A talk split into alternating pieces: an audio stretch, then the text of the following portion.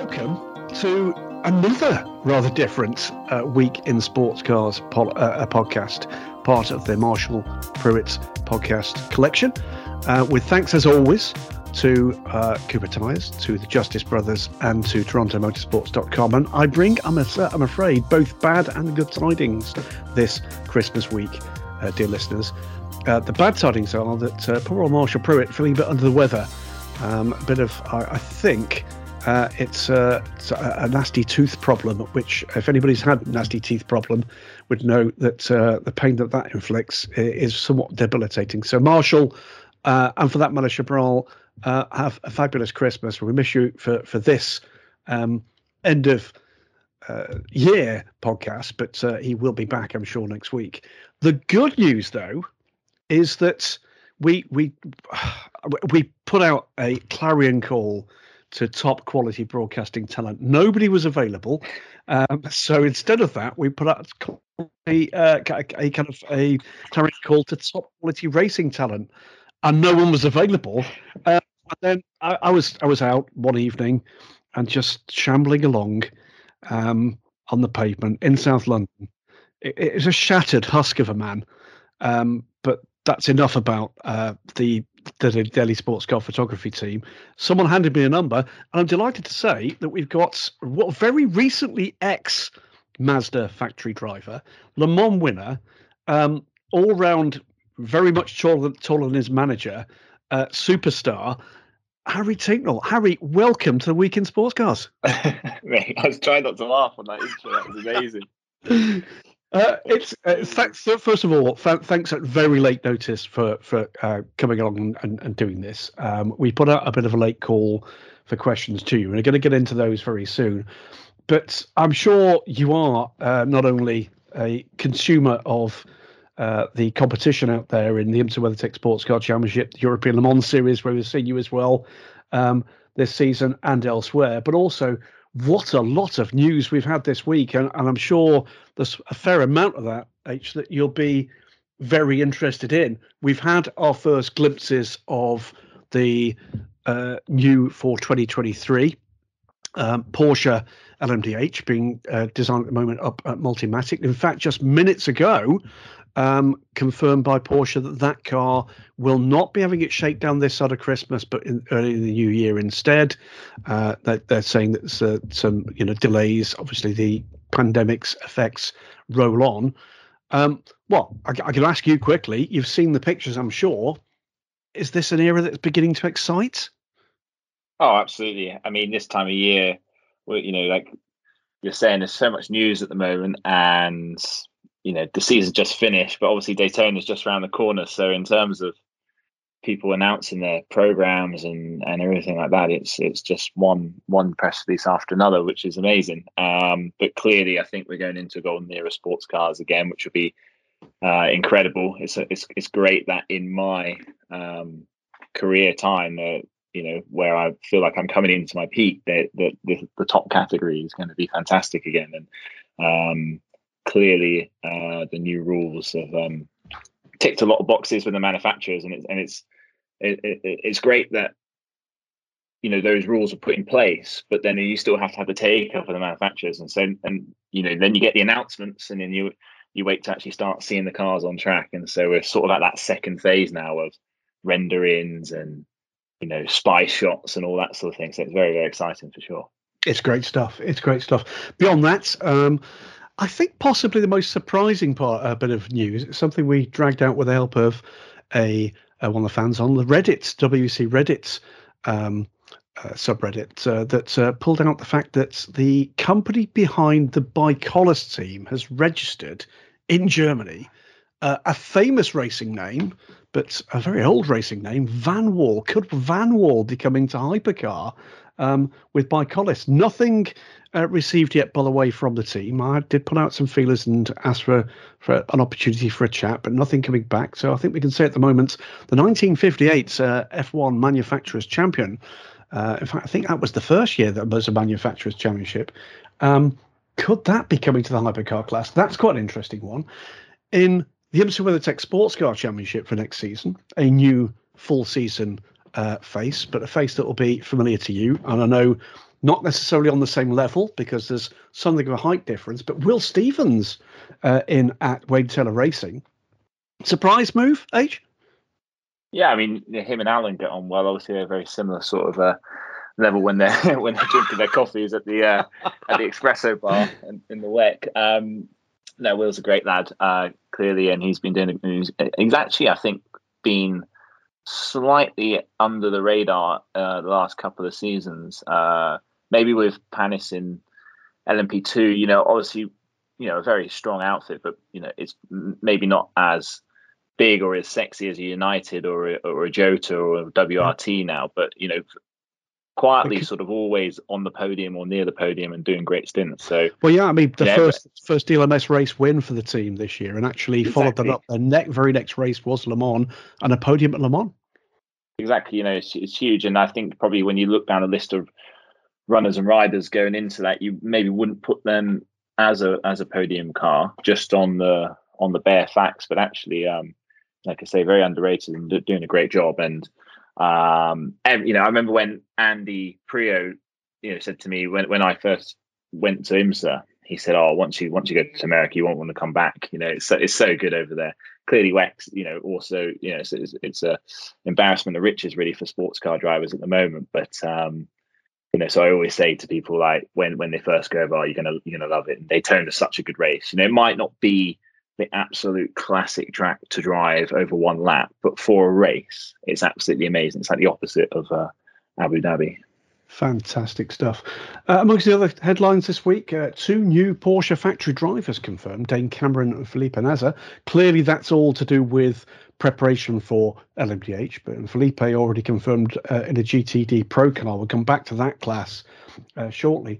Beyond that, huge amount of LMP2 news, and that's been a class that's you know you've held dear down through the through the years. Alex Lynn uh, will complete United Autosports uh, WC squad for 2022. G Drive Racing with their first efforts at the Rolex 24 with two cars and some very good drivers uh, coming there as well. We've seen as well announcements from uh, DragonSpeed with an astonishing crew there, it looks, but uh, definitely Francesco, uh, Colton Herta, and uh, Pato Ward uh, coming out to play for the Rolex 24 uh, for them. Era Motorsports will be back, and then some news about um, the the latest tranche of changes that are going to be coming LMP2's way in the FIWEC and European Le Mans series. This is this stratification process, Ari, but the with the, the hypercars.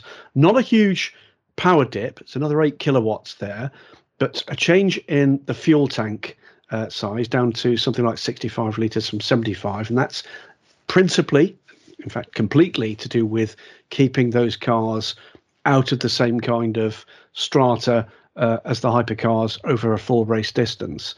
Um, it's not been an area where we've seen each of the race organisers take the same route. It's not the route that, for instance, IMSA has taken. LMP2 has been a, a, place for rich pickings for yourself in the in the in the past. It, it gave you a Le Mans win. How do you see the class right now uh, in terms of its appeal, in terms of it being there as a kind of playing field to allow uh, drivers to display their talents ahead of this brand new era? Yeah, I mean, it's, it's the perfect proving ground, isn't it? And I think clearly, um, if you're a, a youngster coming out of single seaters and you want to become a professional, then it's kind of the go-to class. You know, maybe you start, you know, on the on the ladder with LMP3 and then LMP2. But um, I think it's never been more competitive all over the world, and I think clearly um, races like Daytona P2 teams uh, and, and now it's you know that's becoming more competitive as well uh, ELMS for me is one of the hardest. You know, this year was one of the hardest championships I've done. You know, because it's so many stacked lineups, um, so many good cars, and, and and clearly in WEC too. And I think, you know, I remember hearing about oh, maybe with hypercar, you know, it will sort of kill off P2 a bit. But I think for me, the budget difference is going to be so big that you're and, and ultimately you're going to be up against you know, factory teams are all professional lineups. I, I, I, do I do think P2 will still have a very firm place in in the marketplace going forward, and I actually really like now how they have the pro am as well because you know back in when I was first proving myself in sports cars, I would say the bronze drivers now were, were, were, more likely more likely to be rated silver. So, like for example, you know, I was racing with Simon Dolan, who obviously a lot of listeners will know and remember as being for me one of the best sort of amateur drivers. But I think he would now be classed as the bronze, and it's very difficult for these days for a bronze lineup car to compete against the likes of you know WRT and EFEA, who's getting the fastest laps of the race as a silver. So it's great that they have that sort of bow as well in terms of you know separating out. So you like so you know, Henry Hedmans and and and you know drivers who have been successful in business or or another walk of life can come in you know in their 40s or 50s and still fight for victories at the moment because I think there was a period where that sort of went away and then it became a lot harder to find drives as a professional because yeah. ultimately all that funding went away with them. So they've I think they've got a nice a nice uh, little um, thing going there now.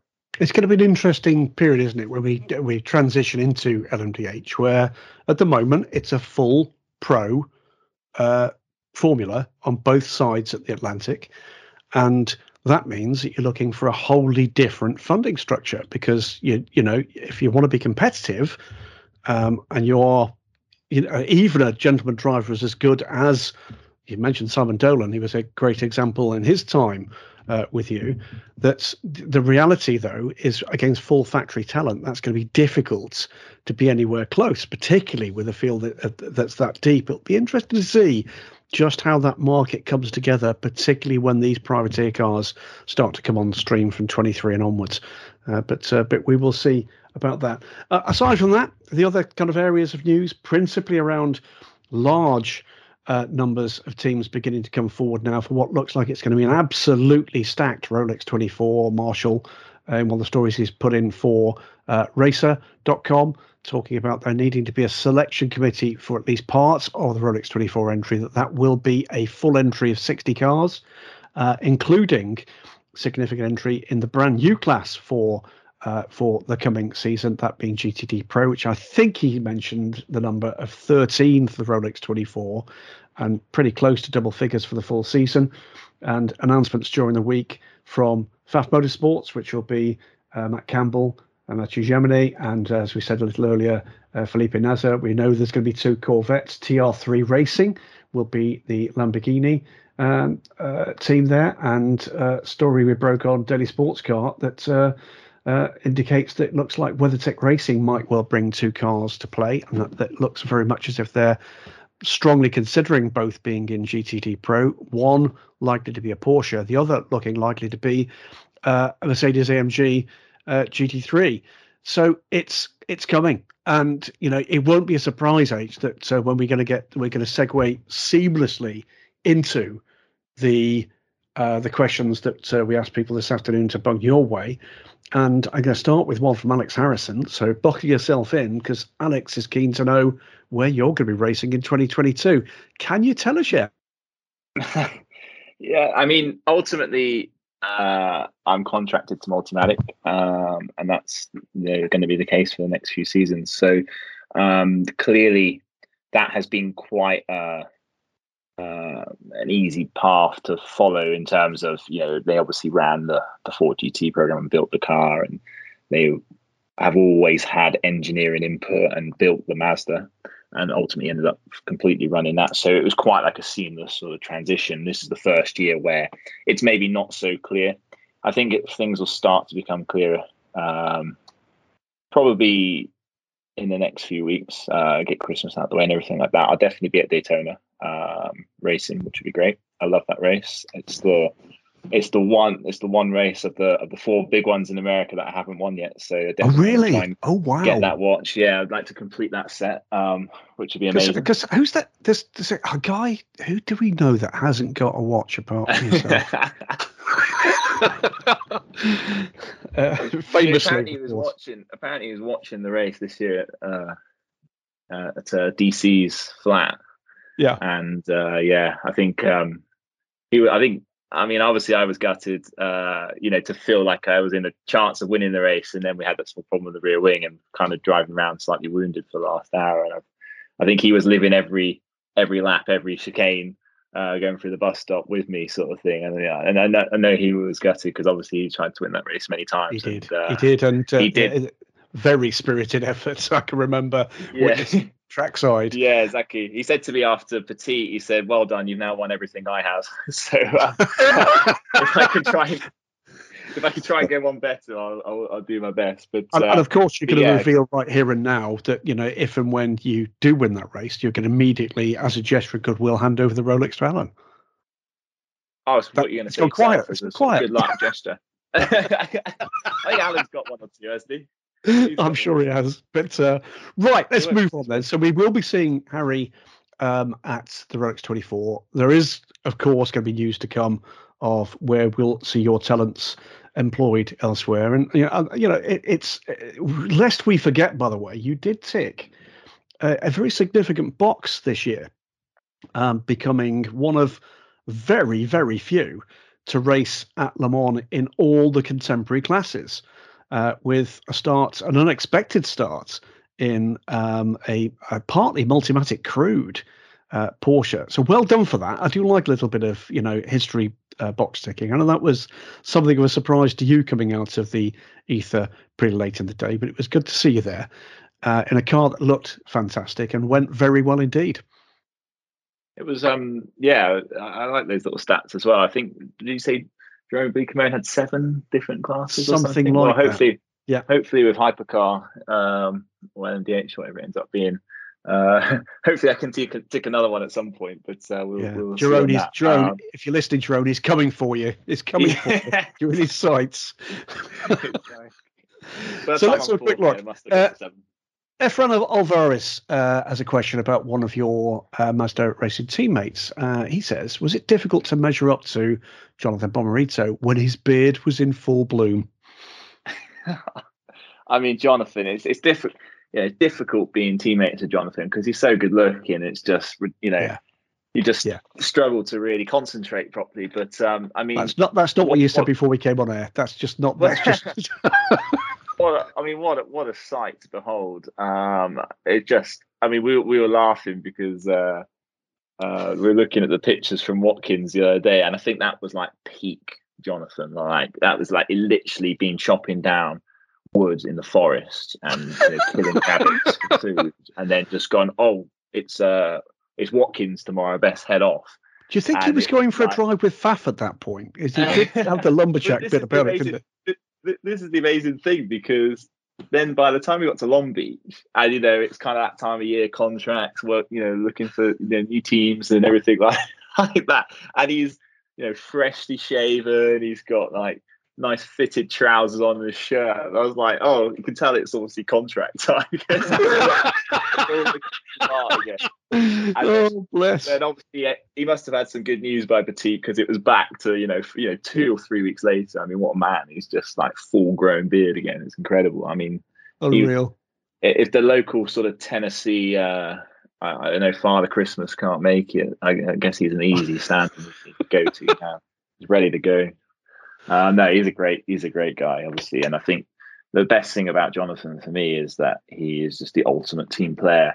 And when I first came across, you know, you got to remember when when you're racing in America, those tracks are very unique. One, but two, they have so little room for error. You know, most of them are pretty old school in terms of the the safety and runoff. Um, and most of the time, you know, there's no conversations like there was in Abu Dhabi about you know going off track and maintaining position. You go off track there, and you've got about two meters of grass, and you're in the fence. But when you actually think about it, it's the equivalent of an American driver coming to Brands Hatch or Croft, but the UK drivers have done Formula Four, Formula Three, Yeah. Formula Two, and then five or six years of the British Sports Car Championship, and then you just throw in a random American driver on Friday at Brands GP and go, there you go, get up to speed in two sessions and qualify tomorrow. And so that first year was so so tough in terms of like I think I, I, we tested at two tracks and that was it, and the rest of them I'm just learning them on, on the simulator and then going there for the first time on the Friday in FP1. And so he was just so good at being just divulging his years and years of experience and getting me up to speed as quick as uh, as possible because it doesn't matter who you are, and you know, there's always that adaptation time. And so yeah, I just loved all four years of Jonathan. Every race I won in the Mazda was with him, and it was amazing. And they, they are challenging tracks, challenging tracks. It's part of the real appeal, I suppose. It is. I mean, Road America and Watkins and Atlanta, you know, they're just you can have some monumental accidents around there if you if you make a mistake. Um, so you know, it's it's a full full commitment. Um, and for sure, um, it, it, takes a little while. You know, I was speaking to Alex Lynn last week. He he was he was around mine a few weeks ago, just on, on my little simulator at home, um, just just learning Daytona. And I said to him, like, everyone will tell you Daytona is an easy track because it's six corners. But the thing that they don't tell you is they've been there for the last 10 years and they've done 10 Raws, 10 24s, and 10 December tests.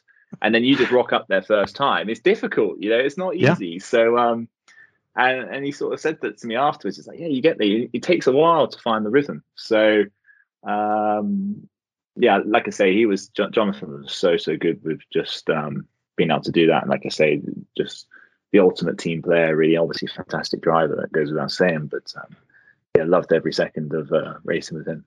That segues neatly into a question here from Nikolai B, who says he can't think of a championship with as much variation venue as IMSA's WeatherTech Sports Car Championship. Is it something you consider as a driver? From the outside, he says, it certainly appears a uniquely challenging calendar outside of the Nürburgring Langstrecke uh, series tests most facets of a driver's ability. I can see what he means by that.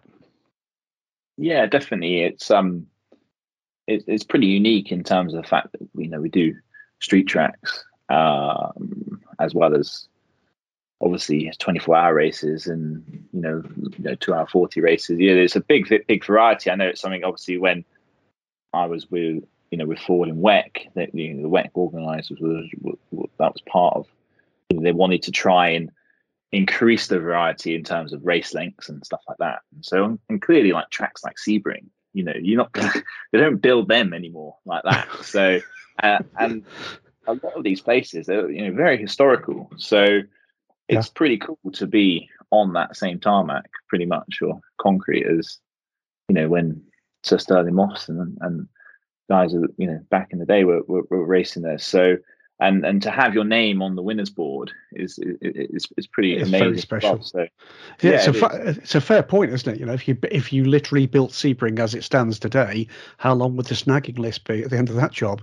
um, my guess is they'd be there for uh, a while don't think the builders are getting another uh, contract after that, that's for sure. But uh, it's amazing how you adapt to it. But the first, oh, yeah, yeah. the first session, you, you, come in and you just go, "What the hell is going on?" it's shaking your fittings out, and you just your eye, eyeballs are falling out. But like you do adapt to it, and you kind of sort of learn to like run, roll with the punches a little bit. Um, by the time you get to the race, you wouldn't want it any other way. But it's just, I mean, the first time, yeah, you just look at your teammates and you go, "What the hell is all this about?" Uh, absolutely crazy. But no, I, yeah, definitely. I mean, not only the tracks, but also the cars as well. It's huge, huge variety in, in sports cars in general, but certainly in IMSA. So it's definitely right up there with the most enjoy. I mean, I love the time at Ford and obviously with Jota as well in Europe in in the World Championship, but IMSA is right up there as well. It's fantastic. Ryan Terpstra has got something from the other end of the sports car firmament. He says he's very sad to see Mazda go, as we all are. Uh, but as a long-time Mazda driver, he says to you, have you ever asked to jump in to an MX-5 race? Those look fun. That they do. Um, the only time I've raced an MX-5 was during the lockdown on iRacing with uh, with all, all, of Mazda. We were sort of guest drivers in the uh, in the MX5 Championship, and I really, I think I, I learned I learned enough from that about how special and unique those cars are to drive to know that I would be very foolish to just want to jump into a race and uh, try and not look silly because you know those guys and girls that race those cars are are super super fast. Clearly, like the racing is ridiculous, isn't it? You know, it's like four car photo finish almost every single race. You know, you generally you want to be second or third going on to the last lap. Like how many car series do would you ever say that? Um, other than maybe NASCAR, but like it's just um yeah, like I say, very very unique to drive. I have we we were supposed to. Well, I know Ollie's driven one around Silverstone.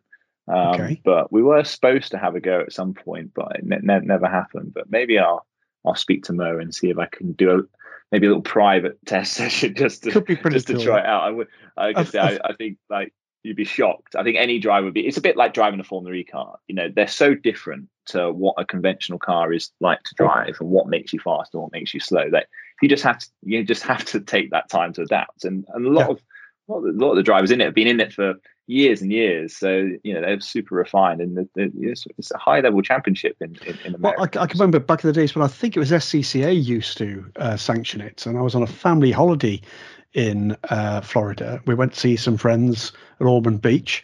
Um, we were staying in Orlando with uh, my then uh, rather younger son than he is now. We were coming by Daytona uh, International Speedway and could hear that uh, there was racing going on. It was a it was an SCCA meet, and they allowed us you to hear the hum. You could. You could. They allowed us to drive through with uh, with actually with competitors' passes issued to myself, my wife, and my son. And as we came through uh, the infield tunnel, uh, it was uh, uh, then previous generation of MX5 race pulled over into what's now the campgrounds. I've never seen madness like it. I, I mean, I've never seen a race quite like it just streams um, of MX5s. I, I, can't recall how many cars were in that race, but it was dozens, and it was oh, okay. it was it was it was queues bump drafting around uh, the uh, the uh, NASCAR Turn Four. Absolute um, brilliant insanity, and it's not changed. So, so let all. me get this straight: you're on holiday. Yes with your wife yes and kids and you took them to a racetrack i mean yes did she well, divorce you uh, during uh, that my, race no, my, my, my lad needs my lad needs no needs absolutely no uh, encouragement whatsoever to, to go towards a racetrack. In fairness, when you see Daytona International Speedway for the first time, I'm sure you, you had the same experience. It is a massively impressive structure, oh, and you sort of want to see it. Um, and as it turned out, the guy who was controlling the gate bizarrely uh, went to the same school in Surrey as my wife. As a wow. as a young lad, uh, so yeah, we we went in, we had a look, and it was it was good fun. But uh, yeah, Mazda MX-5s very tricky around some of those US circuits, as many have found out. Uh, indeed, um, Bart Frazier says since Multimatic developed both, do you see the Porsche LMDH as an evolution of the Mazda RT24P, or is it just too much of a radical departure? that's that's uh, a question. What I say a little bit, but um, I, I, saw that one and I, that was interesting. It's, I mean, it's not it's not a terrible philosophy for sure. Um, clearly, um, it's a very correct statement that you know Multimatic built the and designed the Mazda and, and, and are doing the same for, for Porsche, obviously with a lot of help um, and along the way. But a lot of the same design team, you know, Julian Sohl and his team yep. are, are, are the same. So uh, uh as who built the, the, the Mazda. So clearly, they're you know it's a it's a different it's a different rule structure. Yep. You know, there's obviously changes in the homologations and all this sort of thing. But clearly, there's learnings that get taken over or ideas that are improved upon. Um, so um, let's see how it how how the final the final piece looks. But it's it's I think for sure it's not a unreasonable suggestion. I think in terms of you know my take on this one, having spoken to a number of people involved in the original project, I would guess that the design team are relishing having a clean sheet again. Uh, pretty clearly as a LMP2 platform, it was not optimum. Um, and they were given the opportunity to make the improvements that we know happened in the midlife of uh, the RT24P, and that made a huge, huge difference. And actually having the Multimatic influence here, and Multimatic world-renowned suspension experts, of course, uh, I think you're going to see a very, very different uh, kettle of fish emerging uh, you know what the looks yeah. will be like. We've had those first uh, first uh, hints that the the frontal styling appears to be influenced by the 956, which is well, there's there's far less pretty cars to base your uh, your family look on. I'll I'll give it that much. Uh, we we go. F- sorry. No, I was just going to say that um, it'll be interesting as well. Having driven the Porsche at Le Mans, I was I was just it was such a a pretty aesthetically pleasing, shall I say, car to in, inside the cockpit. You know, the steering wheel. It, it said that I, I, spoke and, to the car. It said the same about you, oddly. Yeah. oh goodness. um, so it'd be interesting to see how the sort of Multimatic and how it all ends up looking. You know, with Multimatic sort of um, have and and Porsche sort of both having an input in it, and and and it will be see how much of that gets brought over. But it was, I guess, from the Ford GT standpoint, there was never re- it was never really built for customer cars, mm-hmm. so it probably didn't need to be that aesthetically pleasing to a customer because there was never planned to be any. Obviously, Ben did do Le Mans um, fairly well. Um, but with the Porsche, obviously, it's a huge customer background to it, and I was just, it was just a dream. It felt like you're in a Porsche. So yeah. I hope that gets carried over to the to the LMDH because it was just, it was just so everything just worked so well. Whether it was the steering wheel adjuster or the brake bias adjuster, just all these little things were just, it was very good. Let's move on to uh, Melted on Twitter who says, What's your biggest regret during your time at Mazda? Are there any notable differences between the approaches of Team Joest and Multimatic? Uh, obviously, Team Joest brought in uh, in the middle period, if you like, middle part of the history of the RT24P, and Multimatic uh, moving to the four in what the last two seasons? Will I be right? Um, yeah, it was well, yeah, yeah, pretty much. It was after Daytona 2020 um, okay. that uh, Multimatic took over full time. But uh, just on that one, I think it was kind of a it was a bit of a transitional period because um, Multimatic started. Multimatic were always involved in the engineering side of things um, and support, and then Multimatic actually were hands on with the engineering and their engineers. So Vince Livertucci on on my car on the 55, and then Leena Gade on the uh, 77. Um, but even with Joest management and Joest mechanics, and then even when it went to fully Multimatic control, a lot of the Joest or some of the Joest boys and girls stayed. Um, so um, it kind of never really things slightly changed and obviously people who stood up in the meetings changed a bit but actually like it didn't it was just more of a transition than anything um, yeah and i think it was also at the same time we were the car was just always improving. You know, we had a big suspension and, and aero update at the end of um, 2018, um, and we did a big uh, endurance testing, uh, reliability improvements on the engine right the way through the program. So clearly, the results were always going to get better as and, and reliability was going to get better as went on. But I, I don't think there was a huge, huge difference. Clearly, like some personnel stayed, some personnel left, and I think you always, as a race team, you're always refining year after year. But yeah. clearly, th- we had great, great success with the full, fully Multimatic run, uh, and it was also amazing to have been a Team Joest driver and uh, you know be part of a small part of their history. Um, biggest regret has to be Laguna, unfortunately, uh, in that first year. I was leading, would have been the first win. I wasn't really thinking about it too much at the time. I was just doing my job and just ticking the laps off, and I ended up crashing with a back marker, which was a shame. Um, I kind of, to be honest, I didn't really, I didn't fully understand IMSA, but I, I didn't maybe appreciate quite so much how they don't let you buy when you're lapping because uh, it was a, it was a, it was a P two, it was a, it was a, it was a DPI car, um, who I was lapping. They were in that P5, so ultimately, like even if it went yellow, they're not going to. Wouldn't have, you know, they wouldn't really been able to do much. But yeah, I kind of. It's one of those ones where, in the complete opposite way to the move that I did on Felipe to win Petit, yeah, I was like ninety percent committed, and that's when you shunt.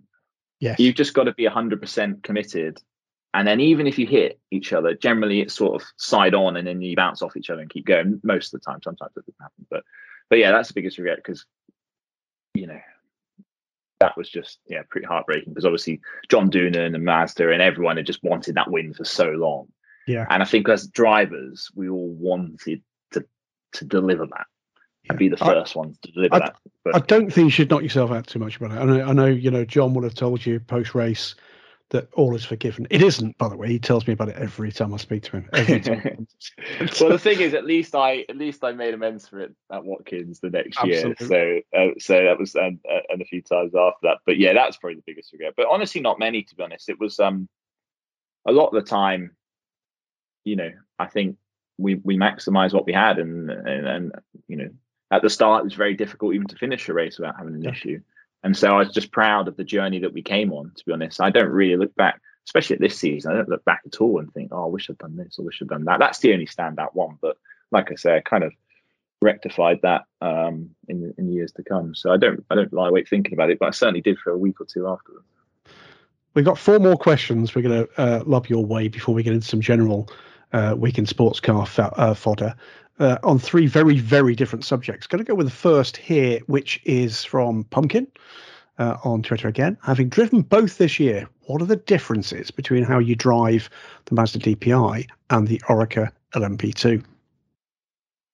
Um, the Mazda just wants to be abused. Just loves being absolutely ragged on the on the on the absolute limit of adhesion uh, and brake as late as you can into most of the corners. It's very um, uh, receptive um, to your inputs, and it's very it, it kind of tells you what it's going to do before it does it, so you can sort of have confidence to hang it out, knowing you're going to catch it. I I can now say it that now now I'm not racing it anymore, but I never felt like I could crash that car. Almost like I, I just felt so at one with the car, and the car gave me so much feedback that to me you know, say it's a dangerous thing to say when you're still driving it, but now it's done.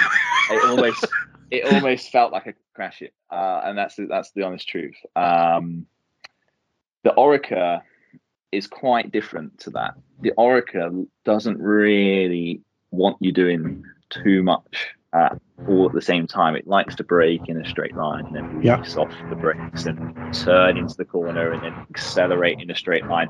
Part of that's the tire in ELMS, but it's it doesn't like if you start abusing it like you do in the Mazda, it just it's just slow and actually it can bite really hard.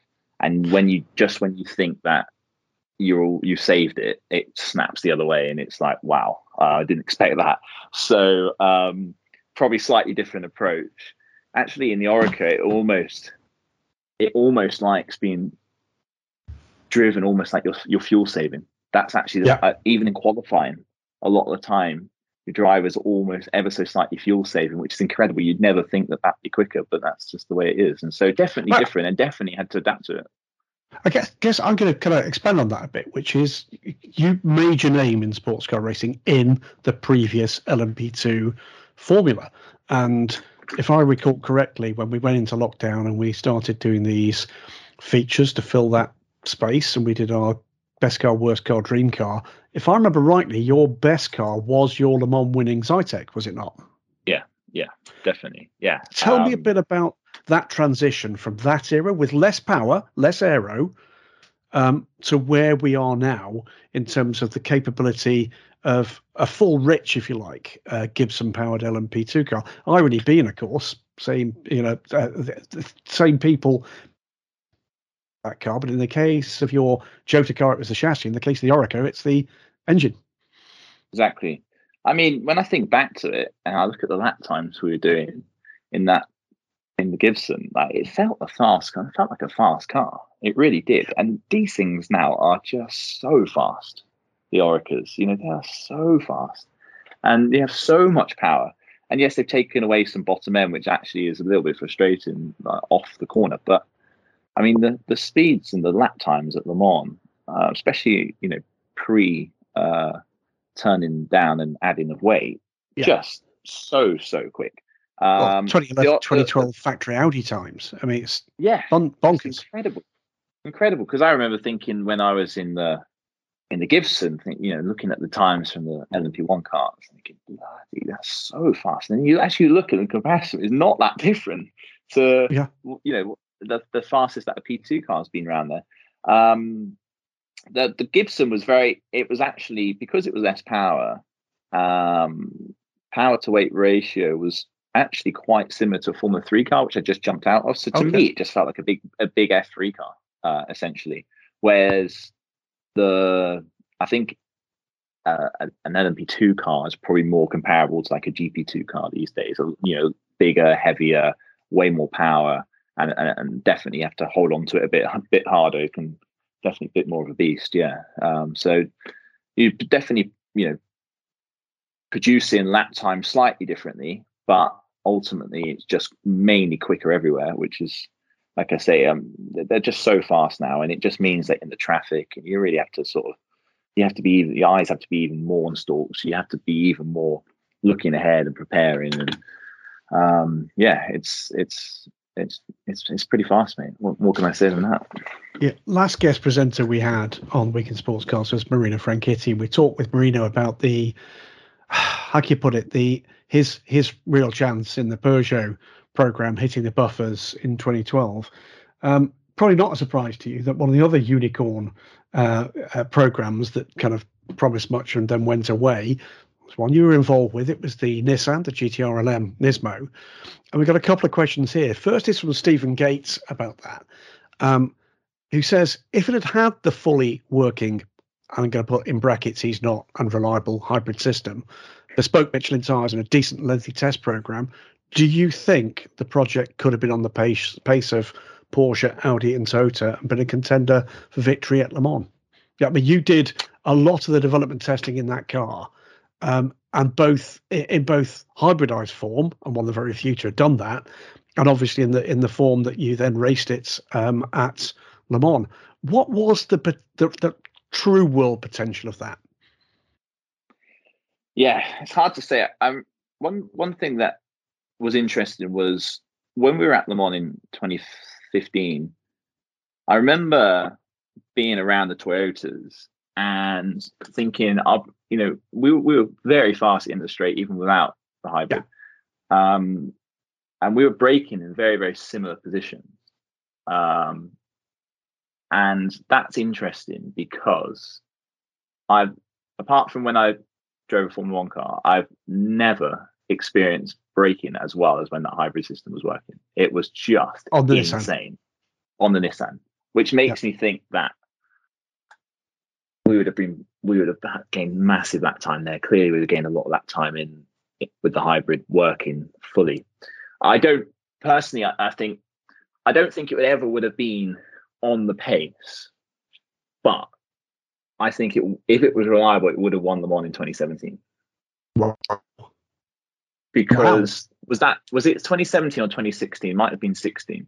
16, was that the year that Joe nearly won it? No, 17 was the year Joe nearly won it. Yeah. So, so if they'd have managed to keep that car reliable so and as quick as two years was, down the line, yeah, two years down the line, you'd like to think it's. We made huge step strides post Le Mans, massive strides. It was all never to be seen outside yeah. of that that little testing team. But you know, we reliability was way better. It was still an issue, but it was way better. You know, the car had more downforce. Um, there were so many better things about about the about, about, the whole package. Everything improved as it would six months. You know, yeah, it, it, it pretty much got canned this time six years ago. It was about today, just before Christmas, just when you want wanted to wanted the whole career to be on up, you know, thrown into uncertain times. But it, I think it would have won. I think it would have won them on because if it would have been clearly a lot faster than the P2 car, and Jota only a lap off winning it. So, indeed, would it have won on? Would it won on pure pace? No. Would it have been within th- three or four seconds? Definitely, I think. Yeah, definitely. Which would have been enough if it was reliable. Oh. It would have been enough if it was reliable, and and a lot of people forget that. A lot of people forget yeah. that. Um, well, that's well, so, that, yeah. I, I, will remind I remind the listeners for this. You know, this is Harry's not a contracted Nissan driver anymore, um, and doesn't have to reflect like that. He could say, as you'll often see internet experts saying how utterly terrible the concept was, blah blah blah. But you're not the first from within that program that doesn't have an axe to grind to say something really quite similar. We're going to go. We're going to ask uh, final question on the the Nissan, which is from Gustavo Bamba who says, "Fun question: How many code browns were running the GTR LM Nismo?" No, I, I think you, you, I remember you describing to me at the it was the Kentucky track, wasn't it, where you tested yeah. uh, the car uh, back to back against the P2 car, and I do remember you telling me about if and when that hybrid system was fitted and failed. By the time you've realised it was failed, it's too late. Yeah, yeah, we were having to brake early everywhere in case it failed because it was kind of that unreliable um, that you couldn't afford to break at the breaking point because if if it failed, it, it was forty meters too late and you were in the fence. So uh, so clearly you uh, you always had to have a little, little dab of it at you know 40 meters before. Oh yeah, it's working. Okay, and then I can sort of lift off and then break break a bit harder later, you know, a little bit later into the corner. But um, there are a few. I mean, I don't I don't clearly want to talk too much like uh, about contracts and stuff like that, but there was a, certainly in mine um, a a bonus, shall we say, for not crashing because I think parts were. Um, yeah, well, that, that's yeah, not that unusual. it's going to. Okay, well, I've not I've not had it since or before, and obviously at the time, you know, I was only what, 23 or something, so I was probably compared to Olivier Plas and Michael Krumms of this world, I was probably considered slightly more erratic or um, or yeah, a risky pros- prospect potentially. So I, there were a few few code browns, and why you don't think about money when you're driving. I I was thinking, well, I nearly lost it there. I'm trying to gather the thing up from the fence, but um, I mean, I was I was pretty lucky to be honest. I didn't really have too too many big dramas, but we were like you say we were we were testing it in Kentucky at the Corvette Motorsports Park, and like, you know, it's the Pembrey, it's the Pembrey of America with no runoff, and you're driving a bloody LMP1 car. Yes. Our LMP1 car around there. It's like with, with aero designed for Le Mans. yeah. I mean, the steering column did did have quite a lot of give in it, up and down. Which, um, yeah, 210 mile an hour at Le Mans was probably a code brown in itself, to be honest. But uh, I remember we were sort of we were, we were sort of pulling straws for who was going to go out first in the in the first practice, just because the car had never never gone at that speed before. We just didn't know what was going to happen. But, well, this uh, this is like, the question: yeah, you're pulling you're pulling straws for who won the opportunity to go first, or pulling straws and the loser went. That's when I used to say, Michael, you know, you're the most experienced. you, you, you take the reins on this one, pal. But you know, I as much as yeah, as much as people, you know, dismissed that program and and and clearly it never ran to its potential anywhere near it, um, and probably shouldn't have even been in the race in 15. Probably should have delayed it and gone again in 16. For me personally, that program was huge for my career, and yeah. I went from working with Jota with eight people uh, to all of a sudden being post them on the only contracted driver left testing because all the went off to to Ford um, working with 50, 60 people, you know, uh, yeah. with a with a with a pretty much open checkbook and open design process. So that was that was massive for my career. And sometimes it was so bad you had to laugh. Um, you really did, otherwise you'd cry because you know it was there were some tough moments. But there's actually great people in that program, and yeah. you, know, you actually look at you know your Brandon Fries and Chris Mowers of the of this world. You know they're all gone on to to successful programs, and a lot of the mechanics have you know I see dotted around in IMSA and all over the place. So it wasn't it wasn't good people, and fair play to Darren for going with something completely radical and amazing that you know being able to you know go from idea to actually having that on the track but that didn't work out but like i say you know, for me it was it was it was perfect for my career even though I wouldn't win in that car or do anything of note actually performance wise. It was yeah. it was just for my learning and understanding, becoming a racing driver, and making that transition from up and coming F3 out of single seaters, trying to make it in sports cars to professional factory driver. It was the perfect step and led to the Ford program and led to the Mazda program and the successes we've had since. And to whatever chapter comes next, we're going to finish this roundup of uh, questions directed at you personally from our friend from Switzerland, Right Turn Lover, who says, Is Harry Tincknell Twisk enabled? I.e., can he contribute a notable pet? In other words, do you or does the Tincknell family have a pet? You may or may not know that uh, we have regular interventions, um, in particular from Rocky and Rosie, that uh, they have been Marshall's uh, cats, and on uh, the odd occasion as well from Oscar, the Goodwin family husky. So is there a Tincknell I remember, I remember hearing them. There's two. There's two Hungarian Vizslas, Alfie and oh, Luka. Really? Luka named after Luka Modric. Um, because he was at Spurs and then he left and went to Real Madrid and then he wasn't liked anymore in our family. But anyway, um, the, probably the two worst behaved Hungarian Vizslas in the UK. Um, luckily, I'm not. I'm not at at home with them right now. Otherwise, there would be more interventions coming from them probably around this time instead. But uh, trying to think off the top of my head of anything particularly funny. They're just they're just they're kind of they're, they're quite like racing drivers in some respects in terms of they just get bored so fast and just want to be doing something else. Like, so if you, you know, if you're out for a walk and you stop to talk to someone, they're just crying and whinging all the time. I mean, they're so lovable. I love dogs so much. Anyone who's got a dog, I'm just like on the floor petting it straight away. But these things, oh my goodness, just a disaster. I don't know who trained them, but it wasn't me. Um, that, but um, yeah, it's um, I've got a lot of dogs. Good stuff. Right, we're going to move on, and we're going to do get into the regular questions uh, and somewhat quick fire thing here, and we're going to uh, drag you into some of these. We're going to start with IMSA. There's a number of questions. Um, and one of the early themes is Ben Keating.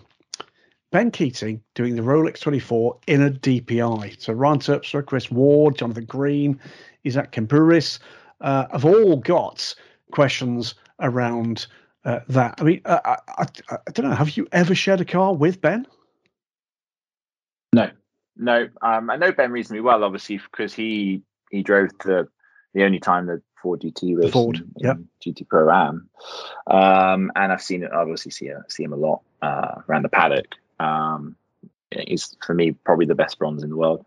Um, that's amazing. I mean, the only experience I have of racing two cars is the Sebring Super Season and twelve hour race. Yes. Uh, yep. And that was unique in some respects. So it was two different pit lanes, and you had to remember which one to come in because you could make yourself look forward pretty fast.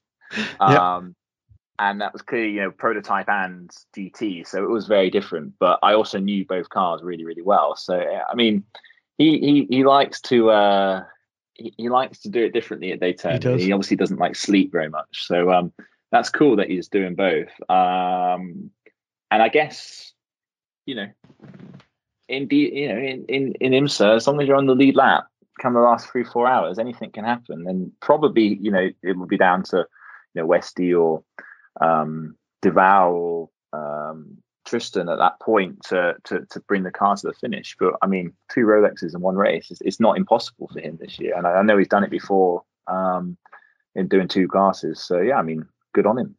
Yeah, it's it's he is a, a joy to have around, and it'll be his eighth Le Mans uh, coming up in 2022, and it will be the first time uh, in 2022 where he's actually brought the same car back, or the same make and model of car back that he's raced previously, staying with TF Sport and the Aston Martin. But uh, quite the the list: the SRT Viper. Yeah.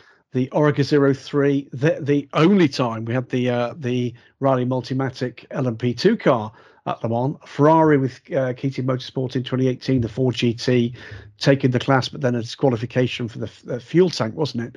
Um, yeah. Then the Team Project War uh, one Porsche, and then runner up uh, this year with TF Sport, and coming back with Tom Ferrier and the guys uh, for this year. But uh, it's it, it there is something about having the passion of a gentleman driver um, who's also aspiring not to beat his peers, but to get onto your coattails as well, isn't it? Yeah, absolutely. And I think from my interactions with Ben and, and seeing how he operates, what's very clear to me is he's very, very good at, at building a good team around him. And he's so knowledgeable about how how the races are won you know, and having the right teammates and the right silver and the right team and the right car and the right BOP and everything like that. So I know he wouldn't have been taking that decision lightly to go with a Cadillac at Daytona, which has such a good record round there, and and clearly JDC, um, they you know they won Sebring this year. They were they were been on the pace at a lot of races. Probably actually, you know, deserve better results than they did at times. Got a bit unlucky in a few areas. So he's he he he's absolutely on it in terms of knowing what it takes to to to to build the right team around so that not only can he go and do his job, but he's got the right people when he steps out the car to get the job done as well. So um, yeah, it'd be very interesting to see how it goes. It will indeed.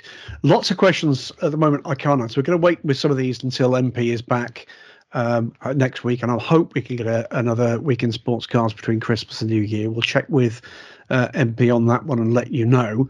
Uh, question about Pfaff Motorsports. That program has actually now been uh, announced. Alex Eichmiller, though, asked about WeatherTech Racing. What's their thinking for running two different models? Now, we'll make clear they have not confirmed that, that is what is going to happen.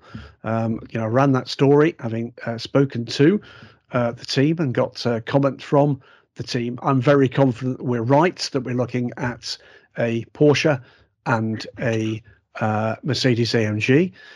I guess the question comes your way uh, with this one, Harry. Not to comment on that particular program because that would not be fair, but there is an advantage, surely, isn't there, from a team um, playing the BOP game across two different makes in a big race like that.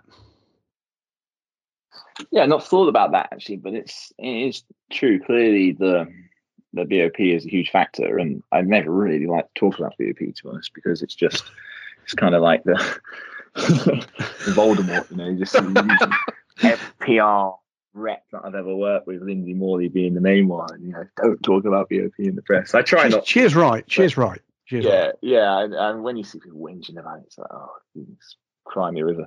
But um, but yeah, it's interesting. I didn't think about that, but yeah, I mean, and especially it'd be interesting to see if anyone does a Ben Keating and, and registered in both. Obviously, you know. Well, I think that's that that's the suggestion that, that Cooper MacNeil might.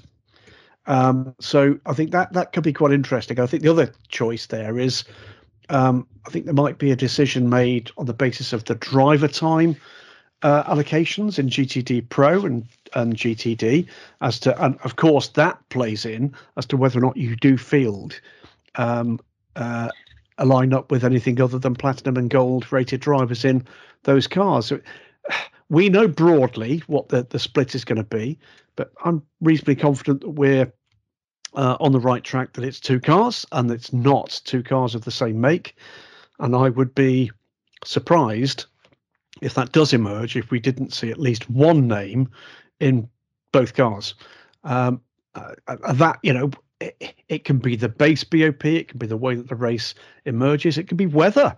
Uh, very often, in terms that uh, that can actually affect cars in a very different way, depending on what they might expect in terms of weather conditions, what actually the thing doles out. Uh, a car that's quick in the dry is not necessarily uh, going to be quick compared to its peers in the wet, now is it? Uh, Absolutely. Everything I hear from that from about the Merc is that it's such a such a good car to drive, um, and clearly you have to slow it down, which yep. I, you know, with the BOP. So I think, of course, you know, you need you need the BOP to be at least in the window to have a chance. But, um, but yeah, I hear I hear the Merc is very very nice and easy to drive, yes. and and you can get on the limit pretty pretty pretty quickly. But clearly, there's obviously an act to the last half a second.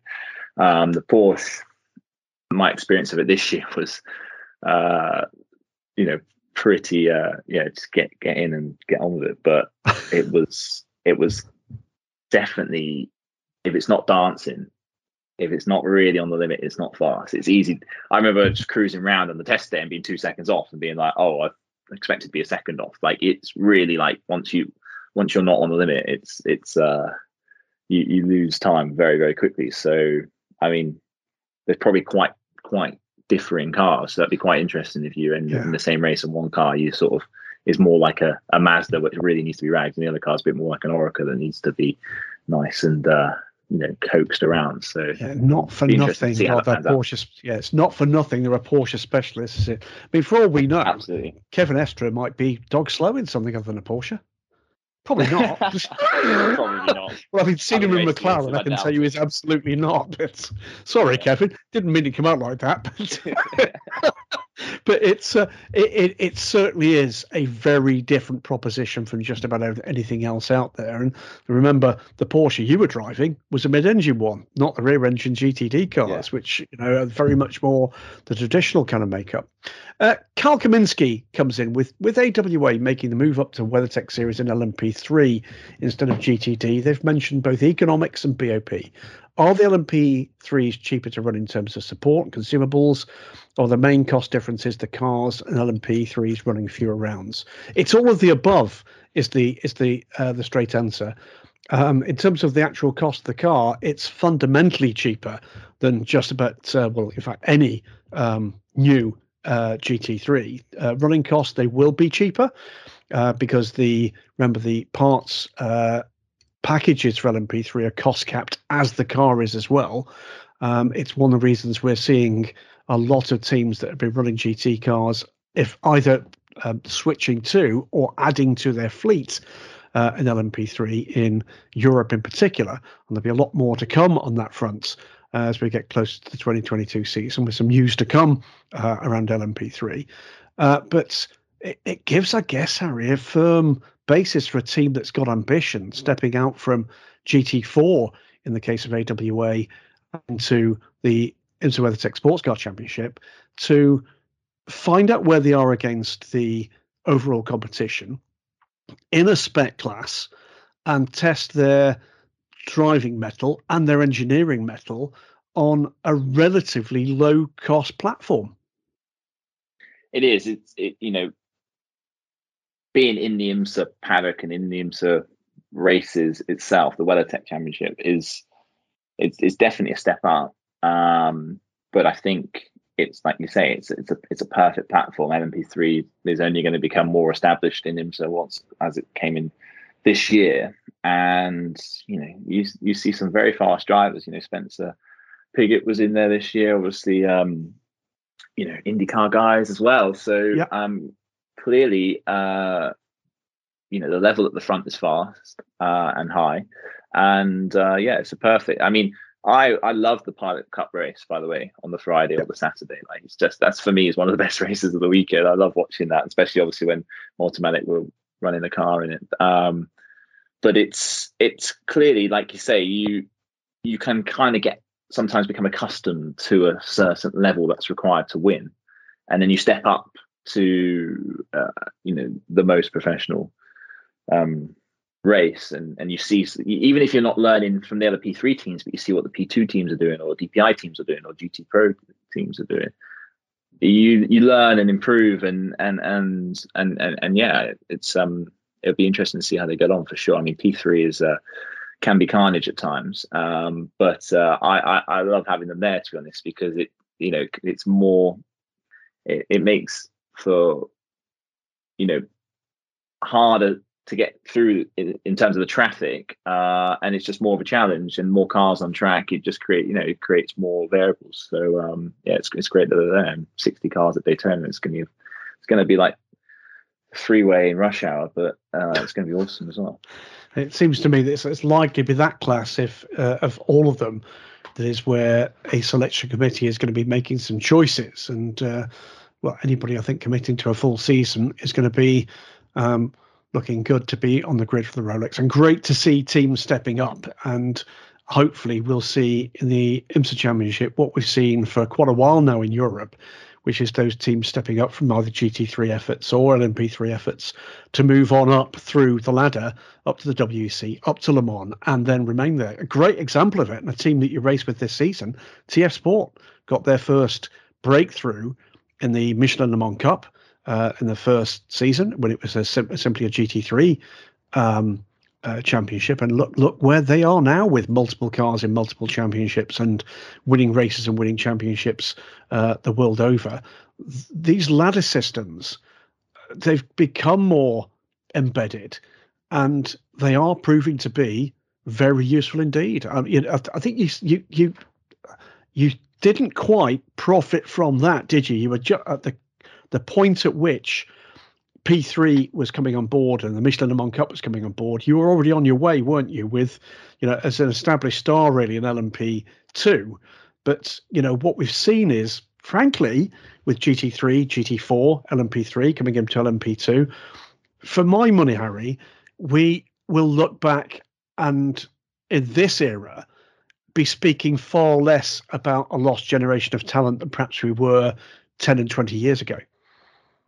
Yeah, I completely agree. And it made perfect sense at the time for them, for the ACO to create LMP3 and what amazing success it's been. And like you say, teams and drivers have, have come away through. You know, United started in, yeah, I know they're doing GT stuff, but you know, they they were, you know, a big big front running team in P3, and then I remember they stepped up to P2. I think 2017 it was, and look how far they've come. And so Absolutely. it's it's it's it's amazing for drivers. It's amazing for teams. It's amazing for everyone really involved. The championships as well with the car count. So it's been a big success. And actually, you know, as we've kind of touched on earlier, with with LMP two AM, it's also a stepping stone for the gentleman drivers to drive in a slightly lesser capable car, getting experience, but being in the same race, whether it be in IMSA or ELMS or something like that, and then have have an opportunity to step up to LMP2, uh, whether that be in WEC or um, in ELMS or in America. So, uh, you know, because like as we already said, you know, those MP2 cars are so fast now that yeah. it it's difficult to just jump into one of those without, you know, if you've been racing radicals or GT4 or something. So it's it's great to have that stepping stone. Um, and like I say, the level at the front, you know, if it's Colin Braun in the car or um, there's so many good drivers that uh, yes, it, it, it, the level's high. You know, you know, people like Duncan Tappy, you know, made a complete career out of racing MP3, which is amazing as well. You know that it, it it's good for professional drivers as much as it is um, for for AMs and um, new teams coming in. So good luck to them. I mean, like I say, you know, who's saying that in three or four years' time they can't be running DPI cars if they get the right, um, you know, the, the, the right structure, the right funding, the right um, people driving them. So absolutely we'll right. I mean, and it, it gives that it's a realistic stepping stone, isn't it? I mean, you know, a lot of of drivers nowadays earn their keep in coaching. Um, uh, out there away from the racetrack. And that, that the LMP3 GT4 as well gives that realistic first step on the international ladder that could not just take their client, but them as well uh, back into uh, international racing, where perhaps, like I say, 10 years ago, that opportunity just wasn't there. The, the step was too big to go from coaching someone around in a road car on a track day uh, to the international stage, that that opportunity simply simply wasn't there in those days. Yeah, it's incredible, isn't it? Like to think back then how big the step was. But yeah, it's definitely been there's definitely been some some rungs put into the ladder to to, to help that now. And um, someone like Ryan Dalziel is a great example at the moment. Obviously, you know, fa- factory driver in the past and, and top line top line racer, but he, he does it fantastically with his coaching structure and um, and he clearly has um, used that this whole structure to his, his advantage and and putting his clients in the right cars for their level at the time and their ambitions and obviously ultimately their budget. Um, and it it you see all the time you know driver pairings you know bronze and a silver or a gold that have been together for a long long time. And no no different really to how it was with me and Simon back in P2 back in the day. We had three really strong years together, and you and you see that all the time with um, drivers like Guy Smith who've been with the same same people for years and years and years, and it's it's fantastic. Great stuff. Uh, we're going to take just one more about uh, the IMSA package. It comes from the real BE Morton, as opposed to the Unreal BE Morton, presumably. Based on, he says, on the cryptic answer from uh, MP last week about a certain GTD team and their new Teutonic car. If you didn't hear that, uh, it's available uh, on Podbean for the Marshall Pruett podcast last week to catch up with what uh, everybody that does understand this. Um, does already know. Is it known how many M4 GT3s have been ordered? How many orders are current? Uh, any IMSA customer teams in jeopardy of missing Daytona? Well, if you listen to what Marshall said last week, and I'm not going to repeat it, I think the the choice there was either the car will be there or they've got options to bring a different car for perhaps one round. In terms of cars that have uh, been ordered, don't have a number, but I can tell you which ones have been delivered so far.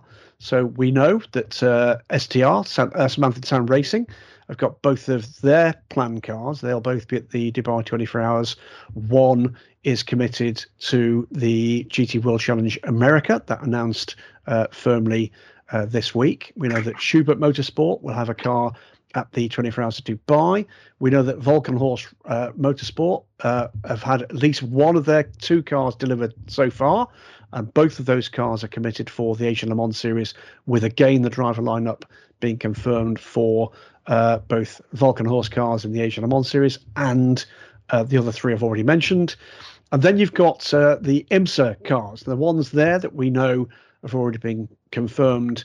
Uh, Turner Motorsports in GTD rather than GTD Pro, and with their four uh, driver crew announced, and then BMW Team RLL with two in GTD Pro, and that announcement uh, of their driver lineup will come uh, post Christmas. So they're the cars we already know are committed. There are significantly more than that in the order book, and very sensibly, of course, BMW are prioritising the teams that require their cars earlier for their for their planned programs. So looks to me like they're just about at the kind of the edge of their ability to fulfill. Um, but it does seem to me that they're getting those cars where they're needed uh, in pretty good order.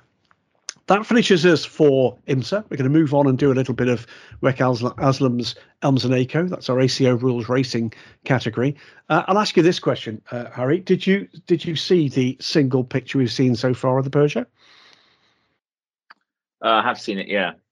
With the um, um, the the very blunt um, uh, bit of photoshopping designed to create the very debate that has now been stimulated in, uh, amongst our questioners with Damien Peachman, Gustavo Bamba, Kevin McCormick, uh, Cornick rather, amongst those basically asking or indeed in some cases telling me uh, what the rear of that car has.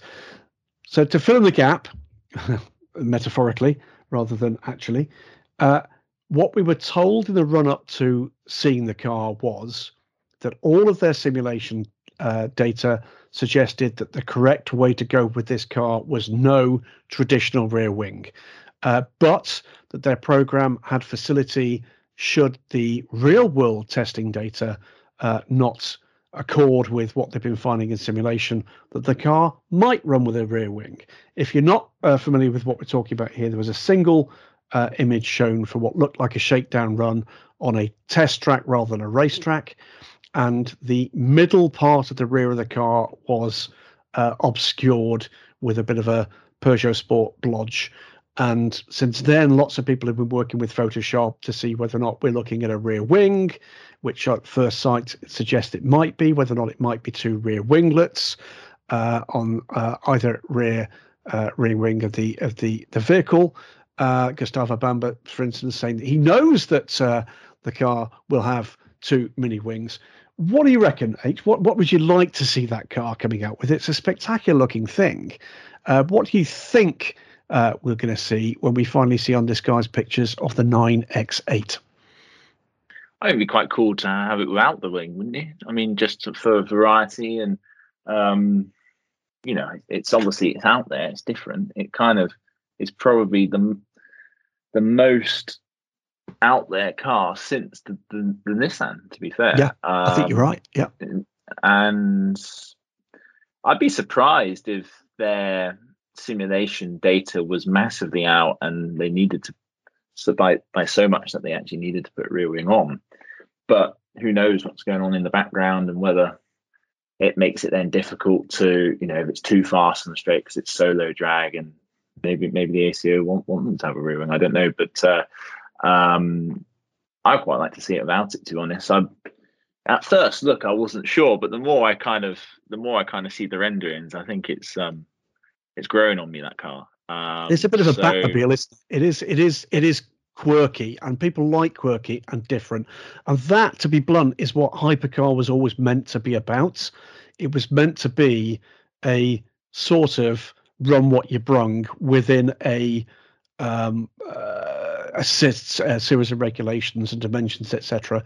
But from the moment they showed the first renderings of that car, the internet lit up.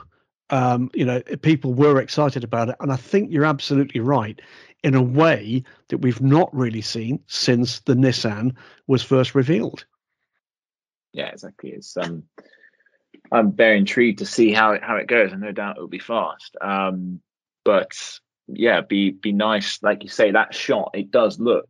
You know, I'm looking at it right now. It, it does very much look like there is a another element of the of the rear wing on there. So, um, but then you look yeah. at it and you look at it closely, and is it is that just is that just exactly, a rear wheel yeah, cover? It's kind right. of it, they, they've been clever because what they've done is to stimulate debates without you know um, an answer to it. So people will keep talking about it as we are now, a week after that was shown.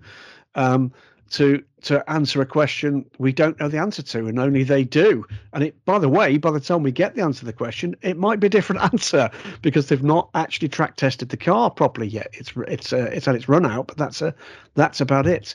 Um, clever marketing from them. Um, I hope we see uh, a chance to see the car in all its uh, its early version glory soon. I also hope, by the way, we get to hear when they are planning to run it. There's been all sorts of stories around about delay to the program because of regulation, etc., etc. Much more to come on hypercars and regulations, etc., uh, as we get into um, the pre-season. But uh, know, we already know we're going to see some changes to the Glickenhaus. Jim Glickenhaus has already revealed uh, amongst the changes for the 007 will be brake by wire uh, for that car. Um, I wrote uh, for Daily Sports Car you're going to see a, a, revised Toyota GR010 as well, uh, significantly revised uh, car, some of which might be obvious, some of which won't be. Uh, so it's not going to be as you were um, in 2022. It's going to be interesting once we've got new blood coming in as well. And the, the, the prospective new blood is, of course, Peugeot whenever they decide to debut the car. We hope uh, from the ByKolles slash Vanwall slash ERA slash uh, whatever they're going to call it. Um, and we hope that, car is going to be out there as well. That car, we are told, should be testing soon. Um, and then we'll see what else uh, the the racing industry will will chuck at us. But it's exciting times as this the field is beginning to gather and it's coming in a way in which we're given space to debate. We're given space to get excited about it. And much as it's quite frustrating that we're not going from two or three cars straight to 14 or 15 for me harry i'm sure you feel rather differently because of course career depends on some of the decisions here. It is an exciting time it's hugely exciting. It's hugely exciting, and it was a strange one for me when the whole convergence um, announcement was made because it was at Daytona, wasn't it last it year? Was.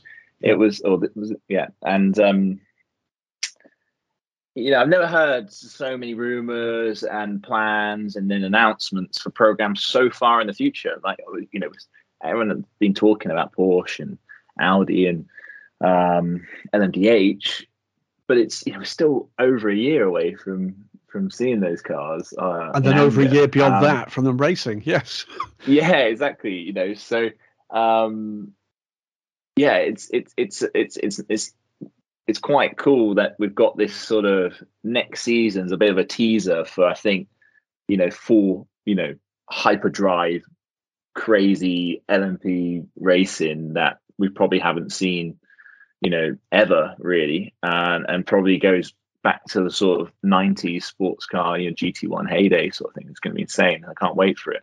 Um, it's going to be interesting. So, one thing I just question I have for you, just based on that Arsenal, was: Do you think there's a chance that Peugeot might not be seen at Sebring then and go straight to Spa before Le Mans? I, I, I think I I'm not expecting to see them at Sebring. Um, okay. I'm hoping that the single source story that uh, talked about significant delay to the program is incorrect uh, because that implied that they might not be at Le Mans.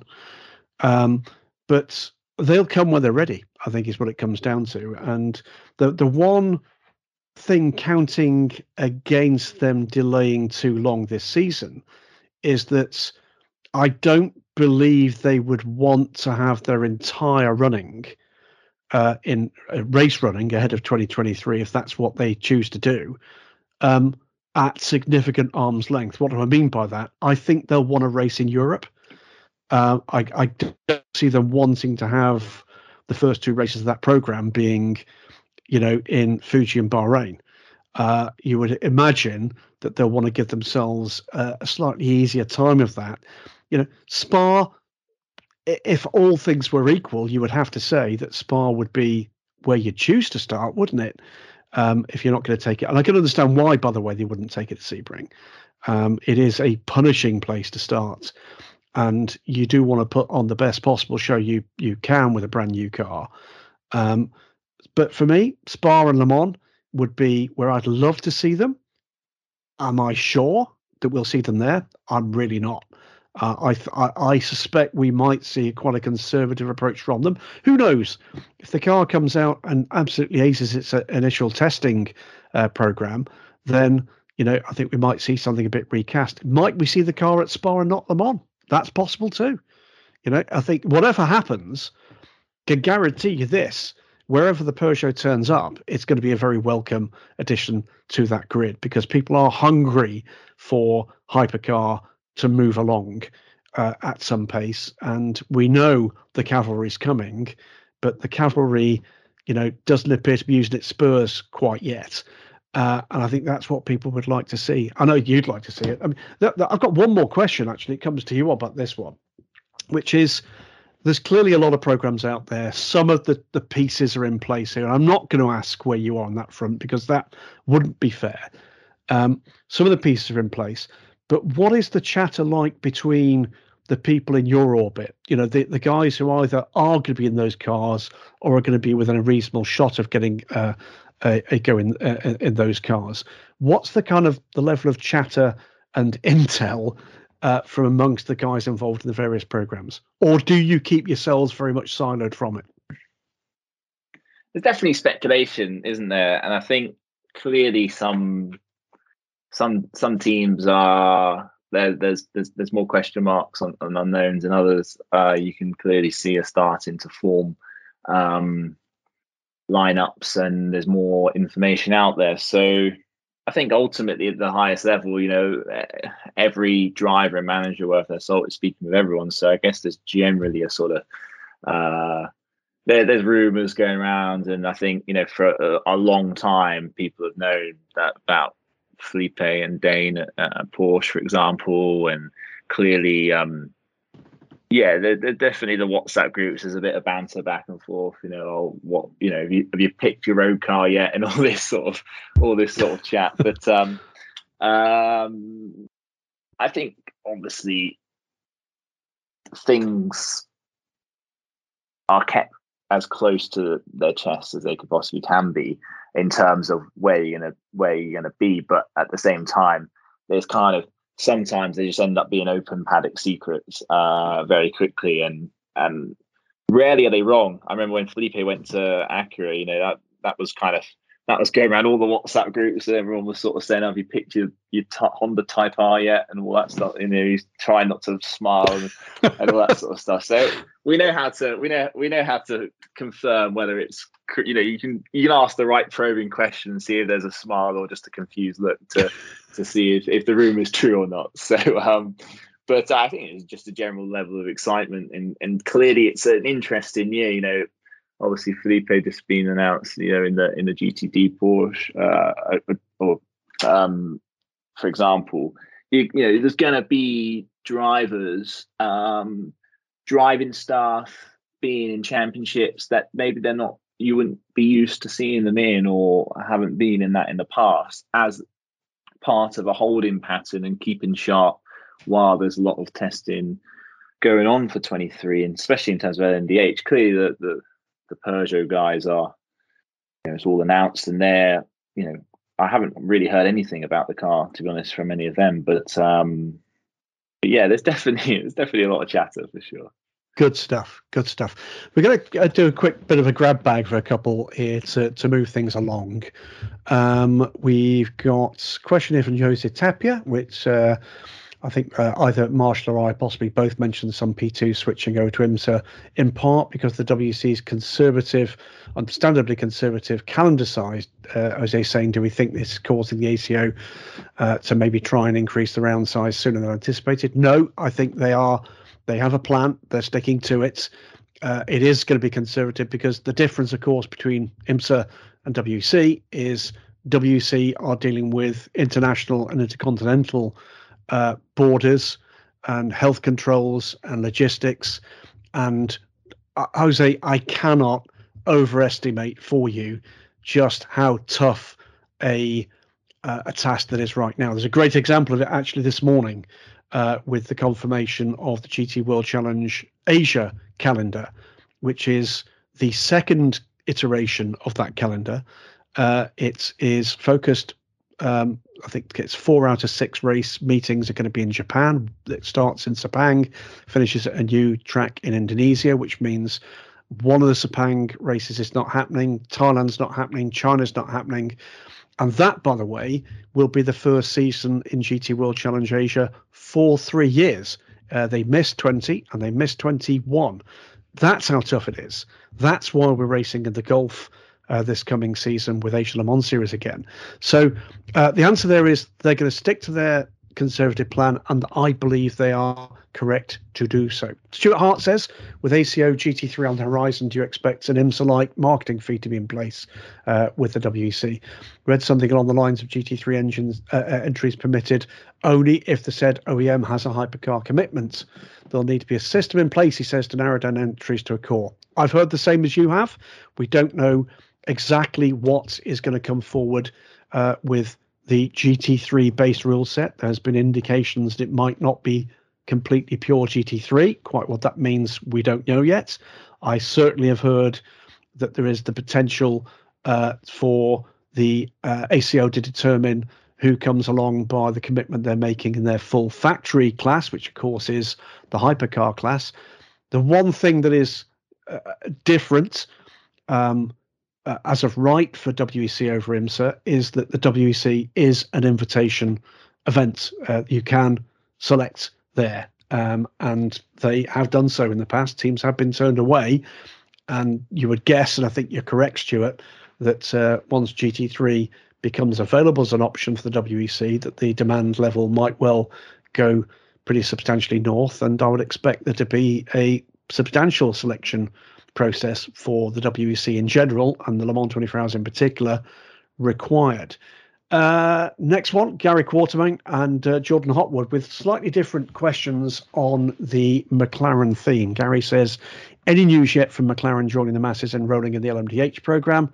Uh, the answer there is Zak Brown's made pretty repeated statements that uh, the determination will be made in 22. That means that you won't see anything until 24 at the earliest.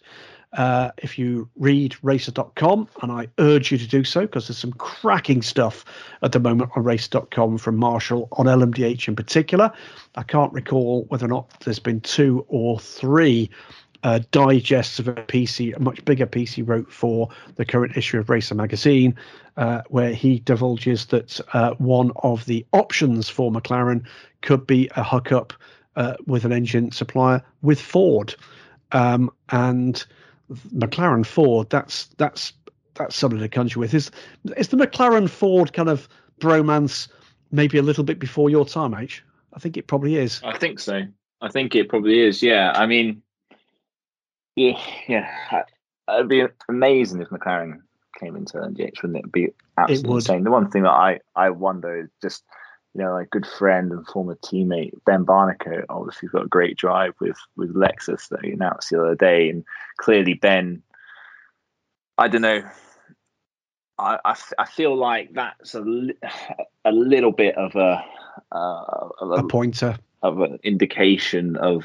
Mm, there's just been so much chat for so long. It'd be so good, obviously, if it yeah. did come in, amazing. But uh, it's a bit like here, you know, Uh, Jam tomorrow. Other manufacturers who, yeah, yeah, yeah. that, that it just doesn't hasn't quite happened. So I wonder whether if there was if if there was any inside info that we don't know about that other people in McLaren do, I, I wonder whether Ben would have stayed knowing that was coming. But he didn't. So maybe that maybe there's either no info or maybe they're not going to. It's an interesting point. It is. I mean, oddly enough, he's, uh, Ben is actually uh, name checked in Jordan's question, who says, uh, "Does McLaren GT program fall under Zak Brown's control? If so, how does he feel about it?" No one ever seems to bring it up while interviewing him. Uh, McLaren have been expanding their presence across motorsport, but we haven't seen a full multi-car factory-supported effort since the Strakka days. McLaren also have let a number of great drivers go from their factory roster, most recently being Ben Barnicoat. Why do they not seem to take Pro GT racing as seriously as they used to? Well, first thing to say is it is very much a customer racing program. So uh, that's the first thing, thing, to say there. I, I, you know, I hear absolutely what you say, Harry, uh, about Ben. I, I be honest with you, in terms of prospects that out are out there, I couldn't rate him highly enough. I think he's an extraordinary talent. Um, in terms of how the structure works, it's sort of fluid at the moment with McLaren. Uh, the long-time head of McLaren Automotive left fairly recently. There've been some structural changes there. I mean, it, it, it, will not have been missed on listeners to the week in sports cars, the stories that were doing the rounds, and then the firm denials that Audi might be involved in a bid to buy the McLaren group um, I would say firm denials, firm denials that it had happened, not that there were discussions underway that it might. That might have all sorts of things to play. McLaren is a very unique company um, in terms of the the reach it's got in certain areas of the of the industry and the sports. I think there are going to be some interesting storylines emerging uh, from Woking in the the coming weeks and months, um, and I I certainly would not be saying it definitely won't happen.